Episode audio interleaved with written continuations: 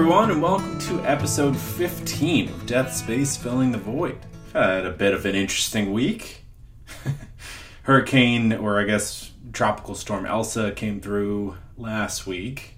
Definitely a bit of a, a thunderstorm, but the bigger issue was the tornadoes that were forecast, I guess, that were possible. And then at 2:45 a.m., we started getting those like extremely loud emergency notifications on our phones, Jamie and I, and just like shooting up to that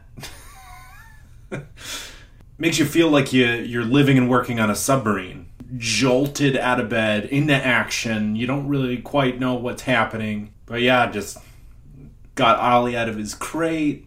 He was so grumpy. It was so funny. he was so happy to be.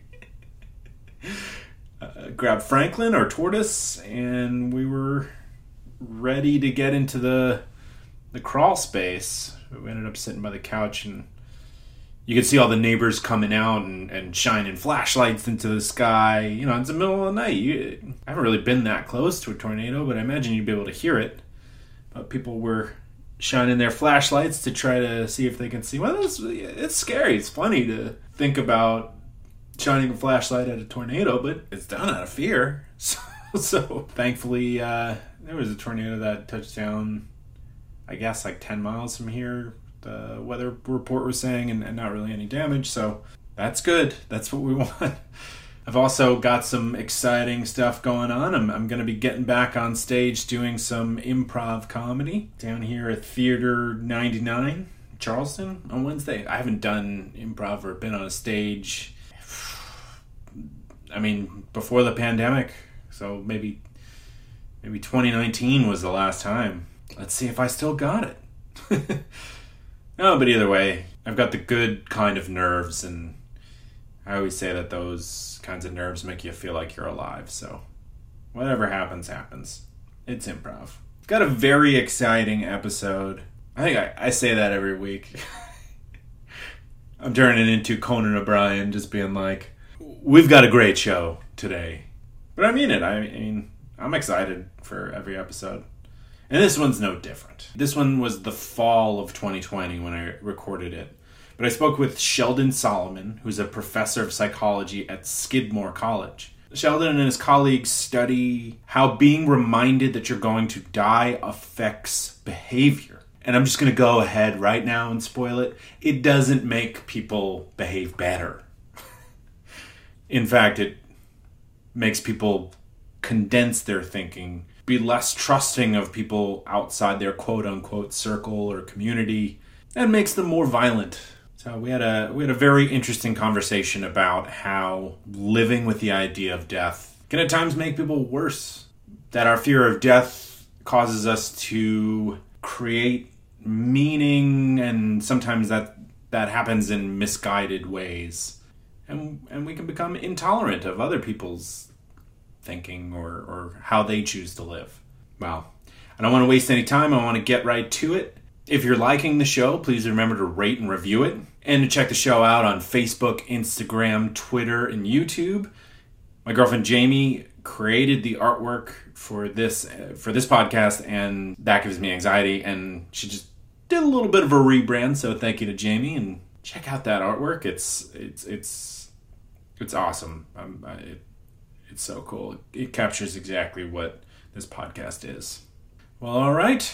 Let's talk to Professor Solomon.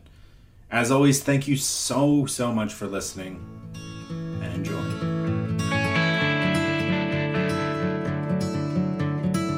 Joining me now is Sheldon Solomon, who is a professor at Skidmore College, and, and we're going to discuss living with the knowledge that we're going to die. Sheldon, thank you so much for joining me. No, it's my pleasure, Pat. Yeah. Let's start with you sort of discussing your research and, and maybe what took you down this road towards death and, and, and wanting to learn more. Yeah, good question. Uh, we, and when I say we, I, I mean my buddies from graduate school, Jeff Greenberg and Tom Pyszczynski, and I, back 40 years ago or so, stumbled on a book by a guy named Ernest Becker called The Denial of Death. Mm-hmm. And we had never heard of the guy or the book. and in this book, and he won a Pulitzer Prize in nonfiction for it, uh, Becker basically said, look, you know, people are a lot like everything else that's alive in that we want to keep staying alive, just like Darwin talked about, you know, the mm-hmm. struggle for survival. But then he pointed out that we have this ginormous forebrain that enables us to think abstractly and symbolically, which is awesome because we can imagine stuff that doesn't even exist and then make it real. And that's like totally exhilarating. Uh, and we're also so smart that we realize that we're here. Mm-hmm.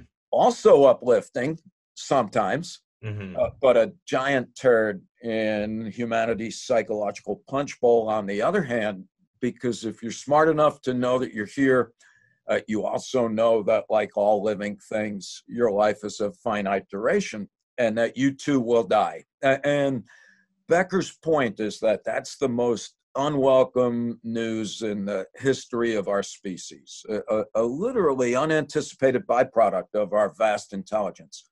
And, and but it's not only that we're going to die. You realize that you're perpetually vulnerable to be utterly obliterated at any moment. You know, you can mm. walk outside and get smoked by a comet or, or a pandemic or uh, fill in the blank. And, and right. what he said was that if that's all that we thought about, you know, I'm going to die someday, uh, I could walk outside and you know get hit by a truck. I'm a breathing piece of defecating meat. I'm no more significant than a potato or, or, a porcupine.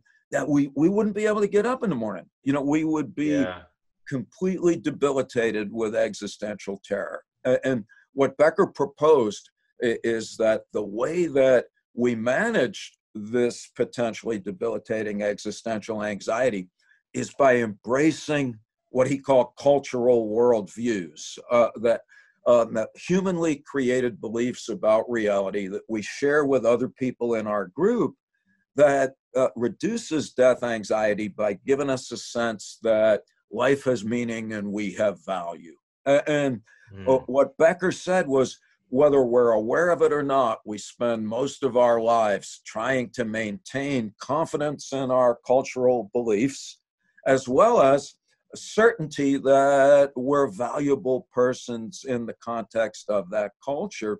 So, anyway, to make a short story long, I, I saw that and I was like, wow.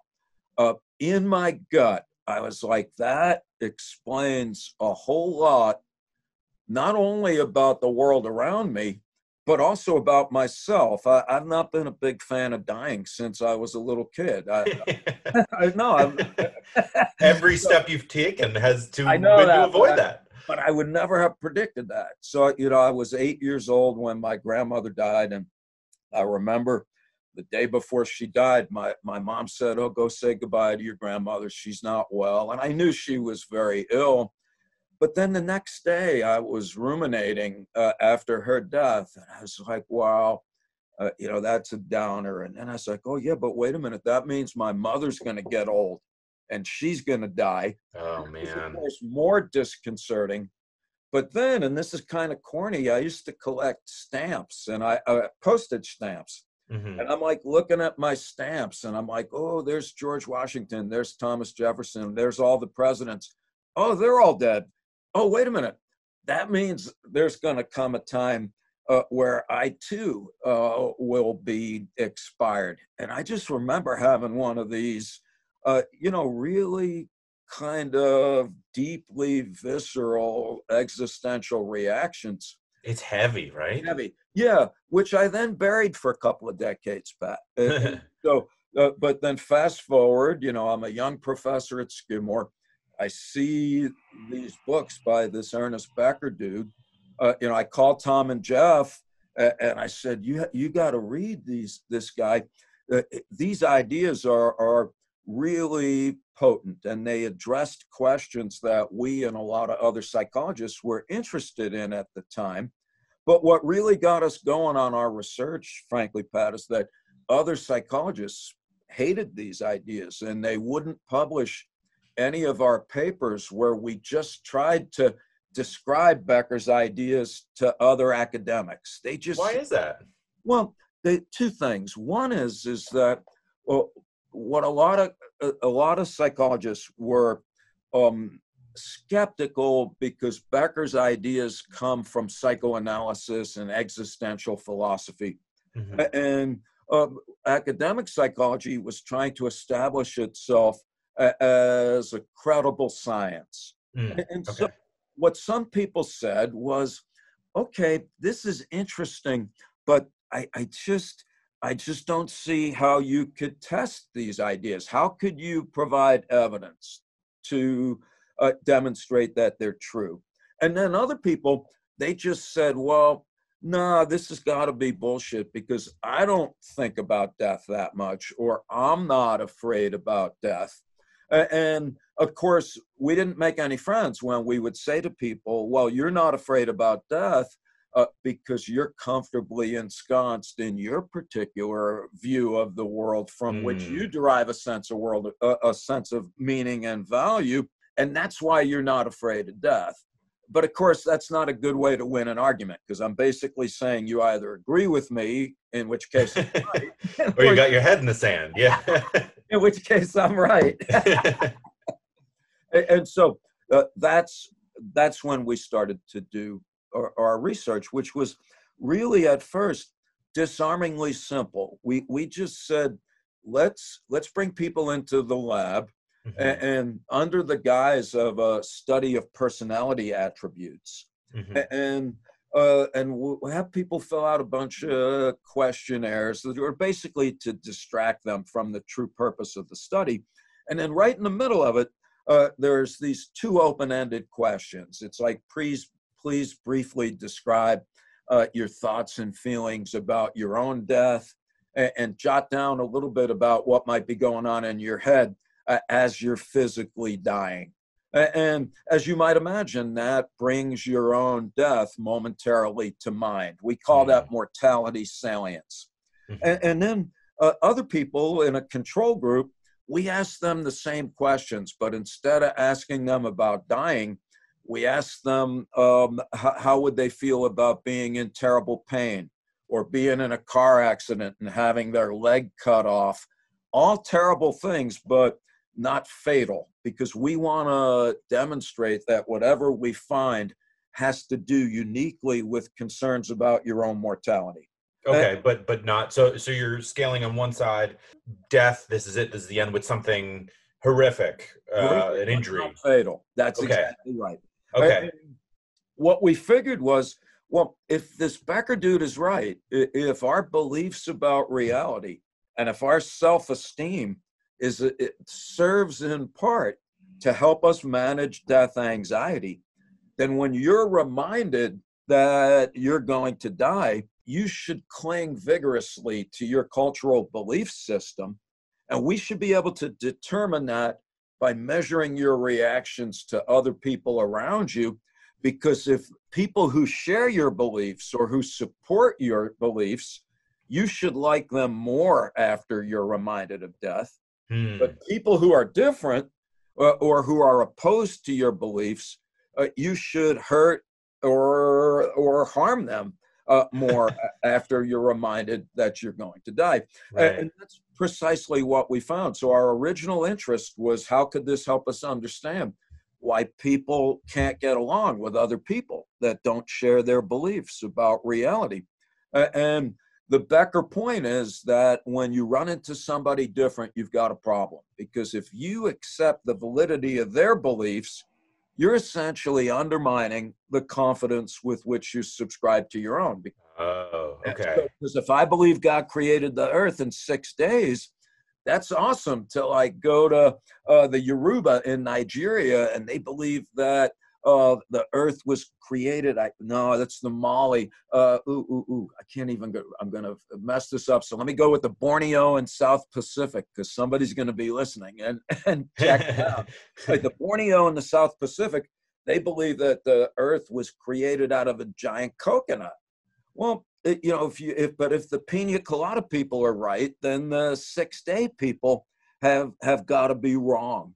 A- And. So Becker's point is whether we're aware of it or not, when we encounter people who are different, we denigrate them, we dehumanize them, we try to coax them to adopt our beliefs. And if that doesn't work, just fucking kill them, thus proving that our God is superior after all. And I so, think you just described all of human history from the Crusades back. No, Pat, and in this uh, amazing book, Escape from Evil, Becker says, you know what, this may sound horrific, but most of the evil in the world is the product of people claiming that they're ridding the world of evil. Mm-hmm. And I was like, wow. And by the way, this stuff, uh, I, I, was overwhelmed by these ideas. I took a leave of absence from Skidmore for a year because that's my reaction. I was reading this stuff and I'm like, wow, that's the whole history of humankind. Mm-hmm. But anyway, it's not about me so much as we then did studies. Uh, and sure enough, like for example, when we reminded Christian participants of their mortality, they liked fellow Christians more but they hated Jewish people. And this has mm. nothing to do with Christians per se. In Israel, if you remind Jewish people they're going to die, they like Jewish people a lot more and they hate Arabs. Uh, when you say like, how are you finding that, right? So you're, yeah. you're asked the question, nice. yeah, how are you presenting that? Yeah, really, really great. So in the lab studies, these are um, simply self-report instruments. So for example, there might be a bunch of people in the room and they may seem very similar, except that you learn that some of them come from Jewish families and other come from Christian families. And then I think we use something called an interpersonal judgment scale, uh, which is how intelligent do you do you think this person is? How friendly do you think they are? How much oh, like okay. their friend? So that's one way of assessing enthusiasm or disdain. Okay. There are others, though. So, a very clever German colleague, he reminded German participants about their death or something unpleasant. And then he just brought him into a room uh, where there was somebody sitting in a line of chairs. Let's say there's nine chairs, and there was a person sitting in the fifth chair right in the middle. And, and that person either looked like a German or like a Turkish immigrant. Mm-hmm. And the it, to, the long short story is that Germans reminded of their mortality, they sat closer to people who looked German, and they sat further away from people who looked different. Oh my gosh! Yeah, other studies even more, I think, profound and profoundly unsettling. We did some work with an Iranian colleague, Pat. This was in the aftermath of September 11th, 2001 uh, where we found that Iranians, reminded of their mortality, they became more supportive uh, of suicide bombing and more willing to become a suicide bomber. I don't know if that makes you as nervous as I. Incredibly so. Incredibly so. All right, now this will make you even more nervous because, as you know, Americans are practical. We're not going to blow ourselves up, but we're happy to blow up other people. So sure. in the U.S., when we reminded Americans that they're going to die, they were more supportive of using biological, chemical, and nuclear weapons against countries who pose no direct threat to us. My I, goodness. And that was particularly true of Americans who identify as politically conservative. Mm-hmm. And just think about the implications of that. Like in the present moment, we're in the middle of a pandemic uh, where death is everywhere. Mm-hmm. And what we're noticing is that all of the things that we find in our studies that death makes people more racist racist it makes them more xenophobic uh, makes people drink more makes people watch tv more it magnifies uh, levels of pre-existing psychological disorders. All of these things are uh, increasing now uh, because we would suggest that the pandemic is basically a real life reminder of death. Oh my gosh, uh, I have. There's just so much we can discuss. I mean, op- to be quite open with you, during the pandemic, I, I would say I've certainly increased my drinking and, and certainly increased and, and tried to find ways i mean i mean is that just flat out a coping me- mechanism for being reminded of my own port- mortality? I mean there could be layers and, and things Absolutely. going on there. well no no i like your style pat because i think there's an important point to be made here. When becker or when we say that death anxiety is a very potent determinant uh, human affairs that's not to imply uh, that it is exclusively so. I think sure. we should be wary of monolithic explanations for mm-hmm. anything because uh, it, it, it could be existential anxieties, it could be boredom. Mm-hmm. But but but I'm I'm gonna guess based on just studies where um, people are more apt to consume alcohol when they're reminded of death uh, people who smoke cigarettes. Not only do they smoke cigarettes, but one of our students measured how hard they suck on them. And after death reminders, uh, you know, you're like, uh, you know, really I- inhaling. So, no, I think that, yeah, I, I mean, I'm packing my cheeks with candy and certainly, certainly, yeah. Uh, it, it's it's it's arguably difficult not to given all the anxiety related to job loss and uh, you know outside of death like we said you know there's a there's a full rainbow of, of issues that we're all going through no that's absolutely right but you make a good point that my buddy jeff greenberg makes a lot pat and i think it's worth mentioning and that is that uh, you know these anxieties associated with job loss we shouldn't uh, make light of that because you mm-hmm. might say oh well you're not dead but you know what? Psychologically, you kind of are. Right. Uh, you know, in a world, our world, which I'm not particularly proud of, uh, where everyone is measured by what they have and what they do, we've got a large chunk of humanity that no longer has a stable and secure income. Even more devastating, potentially, is they don't even have a, an identity. Uh, if you're in the mm. service industry, uh, well, uh, what you used to do may no longer even exist. So, right. besides not eating, when somebody says, Well, uh, you know, what do you do? The answer is presently no thing. And uh, yeah. you could not be more psychologically vulnerable on top of being socially isolated than our current conditions. I've always hated that question, right? You go to a dinner party, and it, that's the question that goes around. I've been looking for a replacement. If if you have one, I would be certainly because I never liked the idea of us defining ourselves by what we do. Well, that's right. Or but but you know that's a that's an awesome point, Pat, because I like the question, what do you do? But but what I and and I do the same. When you ask somebody, what do you do? I usually say, well, I'm a teacher. But you mm-hmm. didn't ask me to reduce myself to a vocational stereotype. Mm-hmm. I I just did that because that's almost the mandated reaction in our particular world. Uh, mm-hmm. Uh, you know, so I, I am a, a, teacher, and I also play bag guitar. I'm a pretty decent cook. I like pets. Mm-hmm. And I wear my heart on my sleeve and I ride a Harley, you know, like all these and, you know, I looked at your website, it would make a mockery of you to try and reduce what you do to a single activity.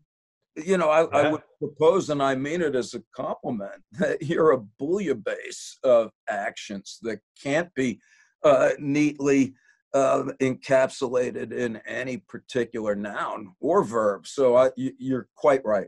Thank you. Yeah. That, well, that's that. Yeah. Thank you for that. That's very nice of you to say. I, you know, I finally, I, I usually just boil it down to uh, just journalist again, partially to deflect uh, discussing myself too much in, in a social environment. Yeah. Gosh, I have to say, one of the more startling things from, from what you're describing is the notion that a, a reminder of our death makes us more violent. When I, you know, I was raised Catholic. I'm no longer uh, really a practicing Catholic, and not to put every religion in one box, but typically we find that they tell us to do well onto another, right? To respect another person, and and this is in direct opposition to that. Yeah, I just find that to be so remarkably scary. yeah, no, it is scary. You know, religions are, uh, you know, both a blessing and a curse uh, mm-hmm. in that uh, at their best. And there's good, I say this as a not um, in any way religious person, but recognizing the potential value uh, of a, a, religious worldview at its best, because um, it can bring out the best in people, but it surely also brings out the worst. And that therein lies the problem. There's a woman called Karen Armstrong. I think she used to be a nun and then she became a historian and she wrote a book called The Battle for God, where she's like, yeah, you know, it, it, almost every religion, if people actually did what the religions preached, life on earth would be as it is purported to be in heaven, with regard to the idea that we're supposed to take care of each other. What other folks have pointed out is that that's always only referred to the in group. Uh, and mm. um, and so death reminders, by the way, they can make us more noble, helpful, and heroic towards folks who we identify as being members of our tribe. Mm-hmm. And so it really cuts both ways. And uh, for me, as I think about it right now, you know, one of the horrors of the present moment in our country, for example, is that we're we're just no longer Americans. See, there used to be the. You're too young. How old are you, Pat? I'm 34. 34, so I can't even add. So you were in, you, yeah, you, well, you might remember September 11th. Uh, oh, yeah. My, my father was in the towers. I was in 10th grade. Yeah. Okay. Yeah, I was there that day also. Well, do you remember how right after that everybody was American? Flags were everywhere. It was, odd, I want to say oddly, it was pleasant that we were all finally united. It, I it thought, was, I thought nice. so. I, I thought so. Uh, uh, but this is no longer the case. So this is not meant to be a political diatribe, although I'm happy to make it one. But I think when we look back historically, what will be clear is that one of President Trump's biggest failings was that he never actually started to be president. He announced that he was running for reelection in 2017 on the day of his inauguration. Right. Then he proceeded to give a bombastically divisive inauguration speech. At no point did he ever say, we're all Americans. Mm-hmm. And and the fact of the matter is is that you know the the the death anxiety it could push us in multiple directions. Uh, and uh, but uh, to the extent that we identify with the folks around us, it generally makes us uh, more helpful and generous. And so the hope is is that we can aikido some of these phenomena uh, towards more pro-social reactions. Mm-hmm. Well, I guess because if people are more aware of this going on internally, they may like we have the intelligence to push beyond it. Let's hope so. I think that's a really very fine point because a, a lot of times people say, well, okay, so you do these experiments. I, I get it. You remind me I'm going to die, and I sit further away from somebody because they look different. Or you remind me that I'm going to die and um, I, I drink a lot more, or so on and so forth. Well, so what? Well, the hope is, and this is an ancient idea, it goes back to Freud, who said, well, if you're aware sometimes that you're engaging in a psychological defense, that gives you the opportunity, as you put it, to just step back and, and to reflect from time to time uh, about whether or not things that are happening uh, might be uh, the result of that. So we, we, were talking earlier, Pat, when I'm like, oh, uh, you know, existential anxieties that are engendered by the pandemic are like giant death reminders. And you're like, wow, uh, I, I, I've been drinking a little bit more. Mm-hmm. And, and, and you did step back. You're like, wow, could that have been because of death anxiety?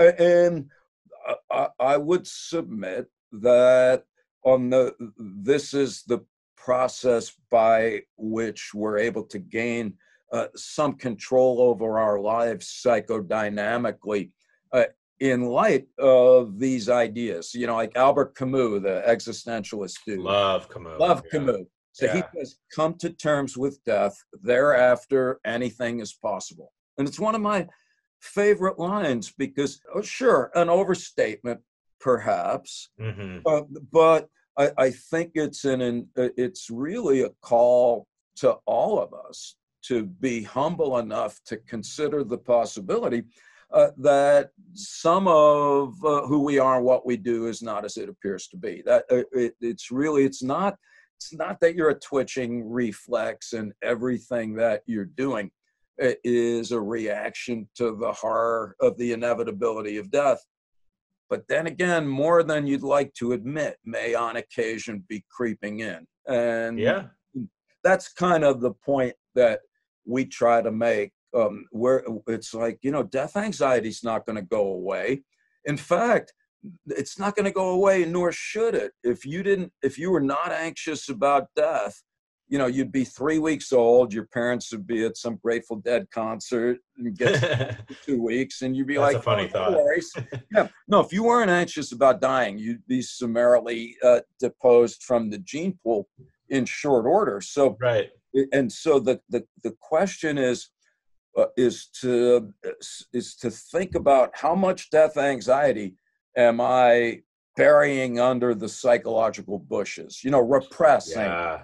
And, and it's when we repress our anxiety that it comes back to bear malignant fruit, you know, in the form of, uh, you know, racism and xenophobia mm-hmm. and our discomfort with our bodies and the world around us. And, so that's kind of our take home message. It, yeah. It, on the one hand to be somber because the Ernest Becker dude at the end of his life, he said, I don't even know if we're a, a viable uh, form of life. That, that death anxiety at, at, our worst, you know, it turns us into like, you know, hateful warmongering, a mm. proto-fascist plundering the planet, you know, and kind of a, uh, rapacious uh, shopping, twittering, Facebook stupor and uh, you know, and if we don't do anything about it, we may be the first form of life to extinguish ourselves. On the other hand, we can turn that right around and we could say, yeah, but look, we have a great track record. Humans have a great track record of making extraordinary progress once we understand what's going on. Right. so true. Yes, yeah, so true you know, we wanted to learn how to fly. And the ancient Greeks, they put on like wax wings and jumped off a mountain. No, that didn't work out too well. but then the Wright brothers, you know, did it in a aerodynamic tunnel. Mm-hmm. And they figured it out. Now we all fly around. Everybody was dying from plague, mm-hmm. and we thought it was from evil spirits. And so we would do exorcisms, but that didn't help.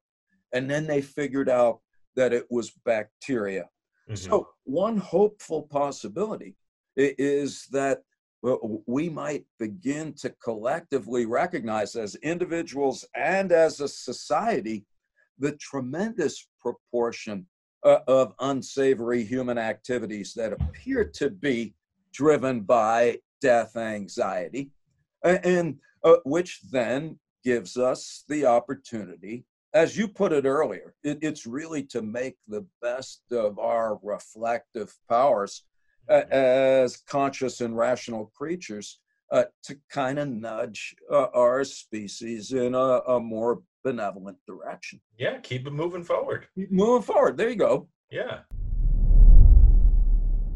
Can Excel be my friend? It's funny uh, moving to Charleston and, and having to try to make friends as an adult. You know, on the playground, you'd say, Can you be my friend? And it would work. Now it's so hard to find friends. Are they going to like what you like? Are they going to try to dominate the conversation? Are they going to want to hang out too often? Because that's the problem, too. well, my software tutor can uh, can't help you make friends as an adult, but they can help you with Excel. Uh, can Excel be my friend? Many people have wondered this for years. The answer is yes, it can.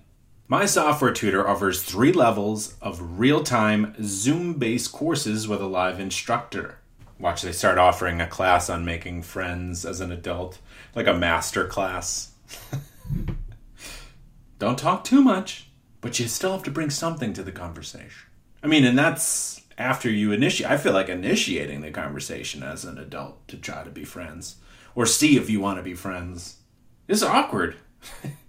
but also, why is there why is there the mentality that's like I'm all set on friends? I'm you know, I met everyone I was gonna meet 15 years ago, and now we're just waiting to die. I'm just waiting for the roster to trim. These courses will increase your marketability whether you're an employee, job seeker, consultant, or contractor. Register at mysoftwaretutor.com and use the promo code POD20 to save 20% off all registrations. And then we got the Cardist Studio. There are no words to comfort in a time of deep loss, but you send a card because you care. Exactly. What we've learned with this podcast reach out. You have to say something, but don't try to fix it. Just acknowledging your presence. You're not going to fix it. And sometimes it can be difficult to know what to say, and that's where the Cardist Studio can be really helpful. Introducing a writing specialist for the message inside your condolence card. The Cardist Studio creates your message, writes it in the card, and mails it for you. All you do is pick the card and tell why you're sending it. No anxiety, all care. For a message from your heart but not your hands. Sit back and just support your relationships. I love that. I love the idea of you may feel awkward or, or not know what to say, but the cardist knows what to say. Keep it nice and simple and heartfelt, and you won't commit the the biggest mistake, which is leaving a friend hanging, uh, a person who's who's grieving needs your support, and and a handwritten card is uh, it mean it means a lot. It means a lot. I received one of these when my grandfather passed away, and it was very touching. So, I can certainly speak from experience. TheCardistStudio.com. Thoughtful, just got easy. And you can use the promo code DEATHPOD for 10% off all orders. Something interesting came as you were making uh, your last point. Uh, you talked about repressing death anxiety, but at times you've also discussed almost distracting yeah. yourself. Where's the line between repression and distraction? Yeah let me know when you get that so i don't expect you to answer because it's it's you know could be different to every person but it is interesting to think that like if you're pushing more into your tribe quote unquote uh there's a tipping point where you're not being helpful you're you're being harmful and, and you've come full circle back towards it. That's right. And that's very interesting and frightening and probably why we have therapists to help people with that. Yeah. I also want to go back to religions. I have mentioned and and i've thought about my interest in i don't like being put into a box but I, in, in some senses i am a bit agnostic and that's due the fact that I think it's almost arrogant to think that I could understand everything about the universe and God. And and there was a quote that particularly stuck out to me. I think it was in a book by Deutsch is the last name, who said that human understanding of what's happening in, in the universe could be like uh, a gorilla trying to understand what the stratosphere is right that there's they, they couldn't contemplate it and although we have the such a highly functioning brain the universe is under no obligation to make any sense to me right? What, what am i owed? I'm not owed anything. Right. uh, and, and yet i feel like ag- agnostics will get even more rage where it's like well you got to choose. Like you got to put yourself in a box. You know what i'm saying? Yeah.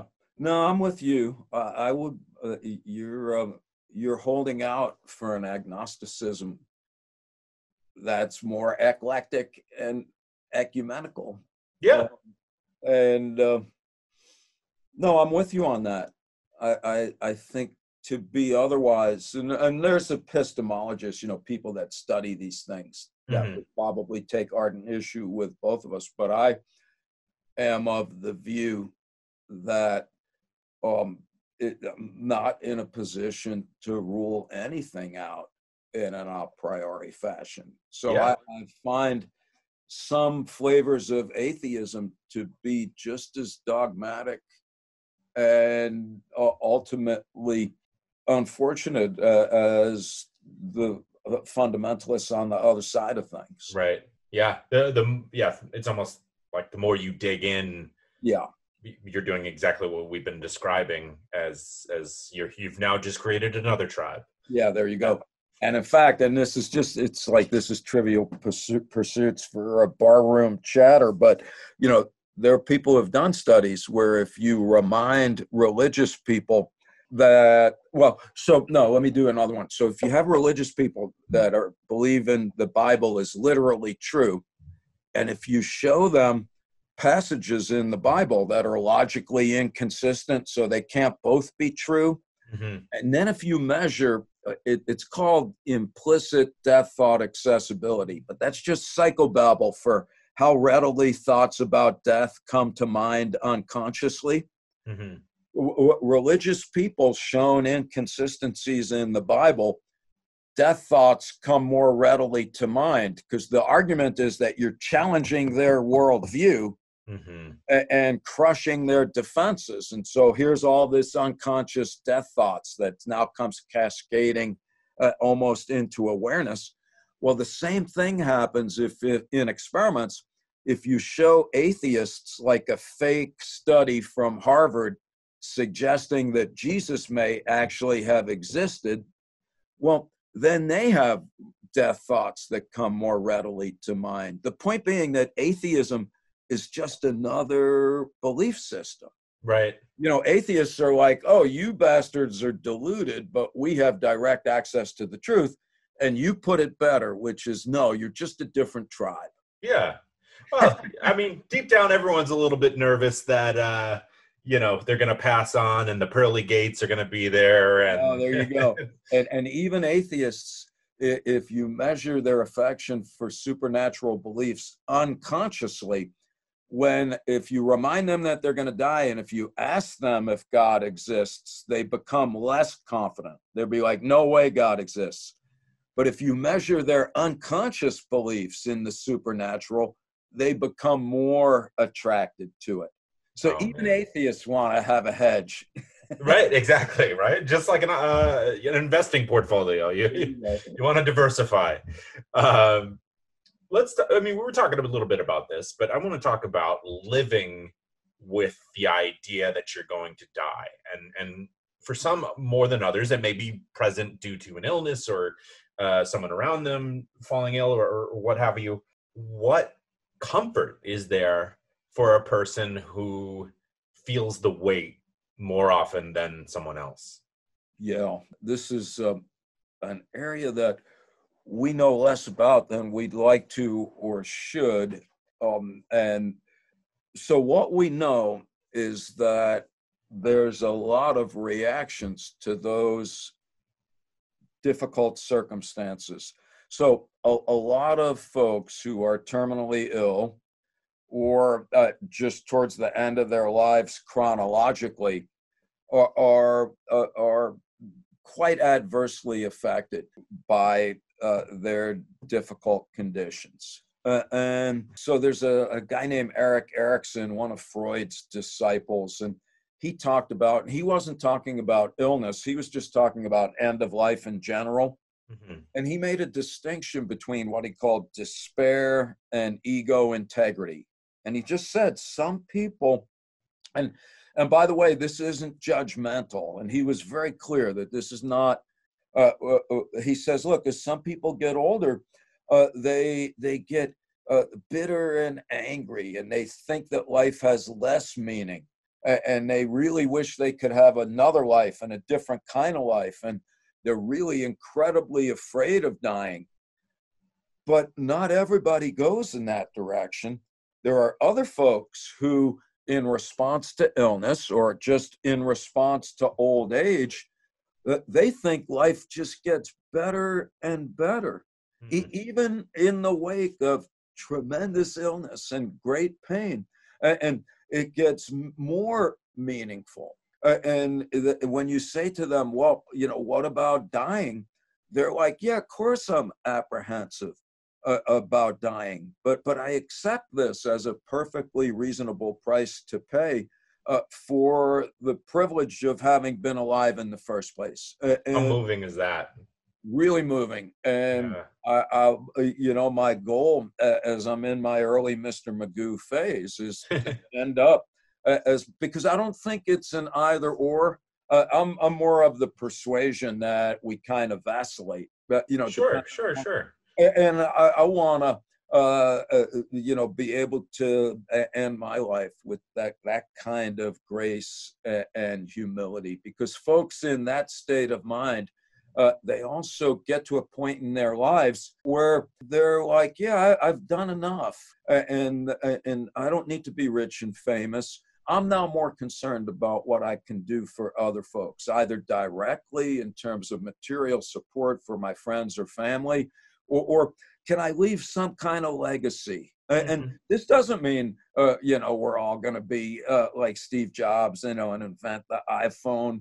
Uh, you can leave a legacy, you know, by planting an apple tree. Nobody knows that you do it, but somebody's going to chomp on that apple one day. Yeah. That's because uh, of your efforts. And uh, so that that's a, a great question that is not yet in my mind completely understood specifically uh, what dictates which way we go in the wake of those conditions yeah uh, it's incredibly interesting right like one is someone looking at their plate and realizing oh i only have one bite left and yeah. the other person going Oh, that bite's gonna be wonderful. Yeah, there you go. So, I've been trained in improv comedy. Uh, I've done that quite a bit here in New York, and one of the things they teach you is to not fight, to actively not fight in the scene, to enjoy your partner, whatever your partner is sending your way, and, and to view it as a gift. And that's helped me. I brought that to my life, where find the good in the person, find the good in the moment, find the good you know, I, being okay with being on the last hole of an 18 round uh, uh, course that is your life is a little heavier than than someone you know making a, a crazy choice in an improv scene.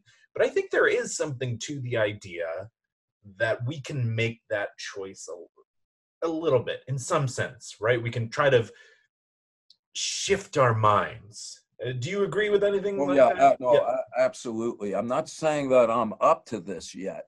uh, it's it's certainly hard. Yeah. No, it is certainly hard, and I, I think though that that's what we need to remind ourselves. Again, it may sound a, a, a you know may sound silly, but that's that's what life is about. Uh, mm-hmm. It's, it's about striving, and it certainly is hard.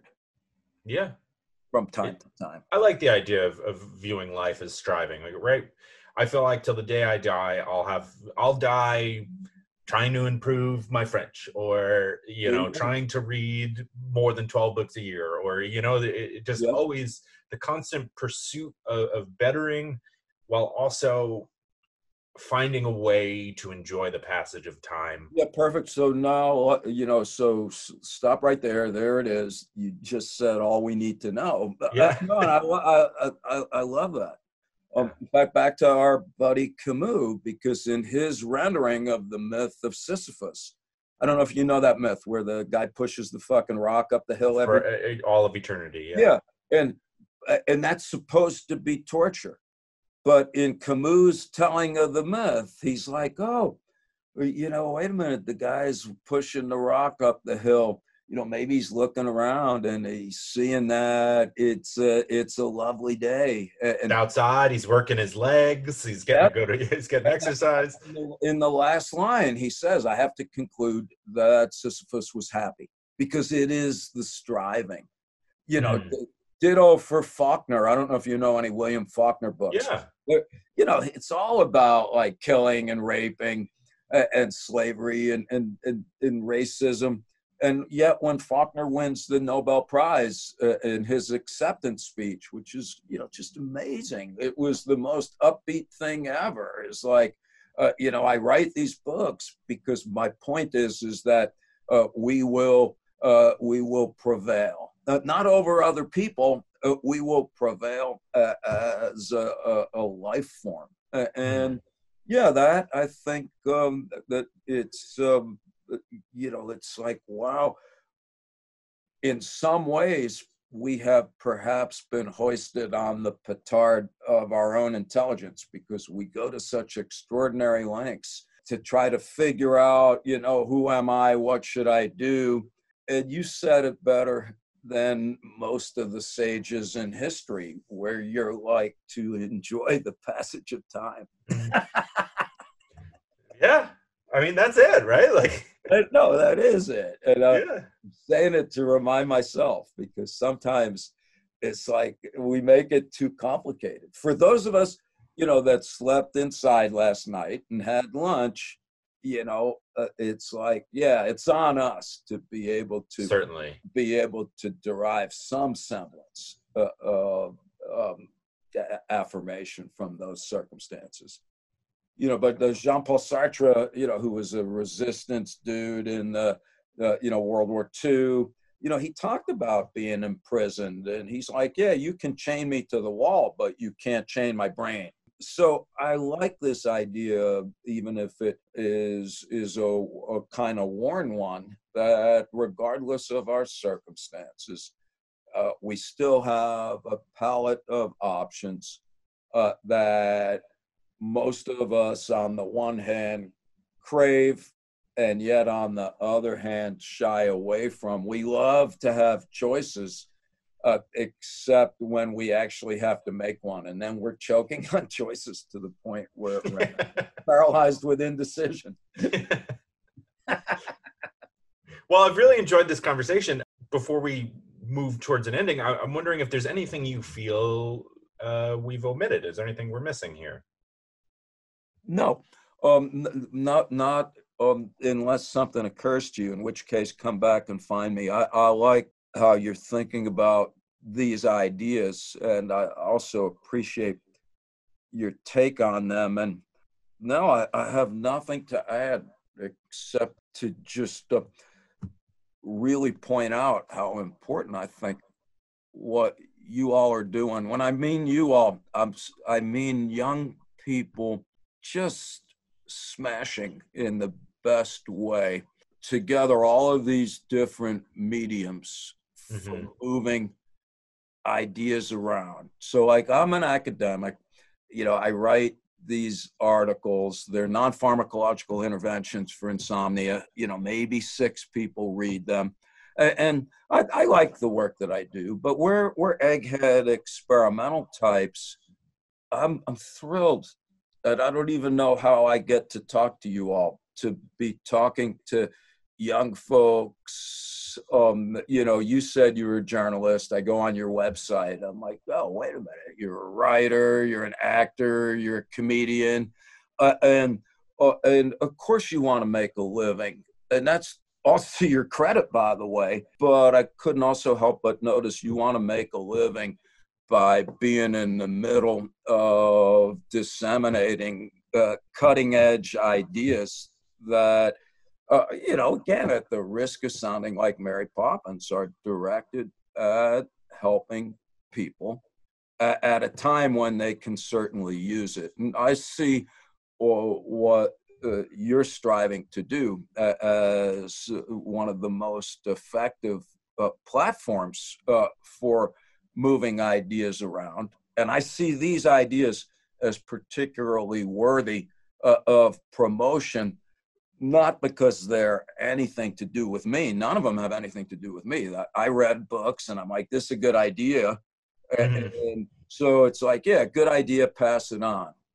Yeah, absolutely. Well, thank you very much. Um, you know, uh, it, it is my hope that people will listen to these and and find an ounce of comfort uh, that they didn't otherwise have because yeah like you said particularly now we could all use and it's comforting to know that other people feel same. Absolutely. They feel the same way. They have the same fears.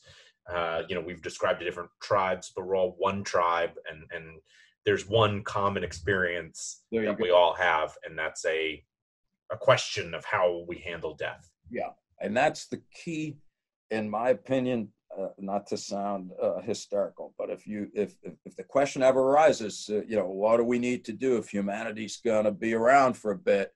It's one tribe.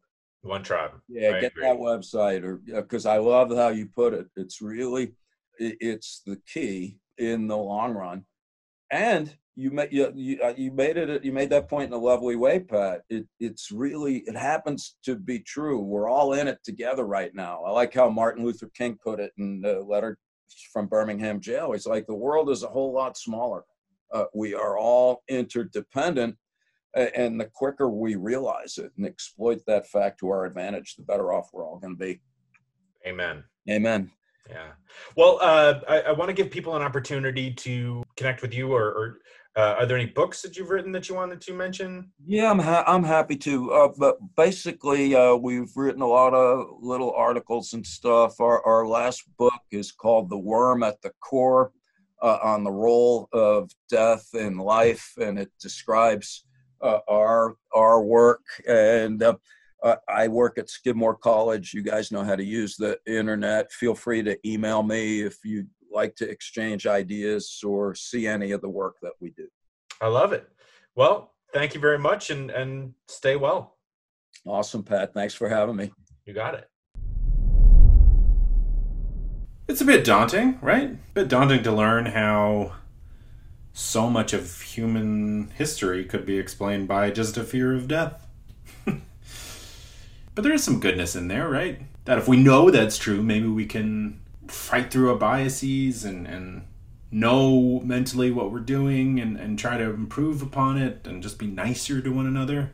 We've all got a lot going on. We're, we're grieving, we've got stress at work, we're in our mid 30s and we're trying to make friends in a new city we just moved you never know what someone's battling.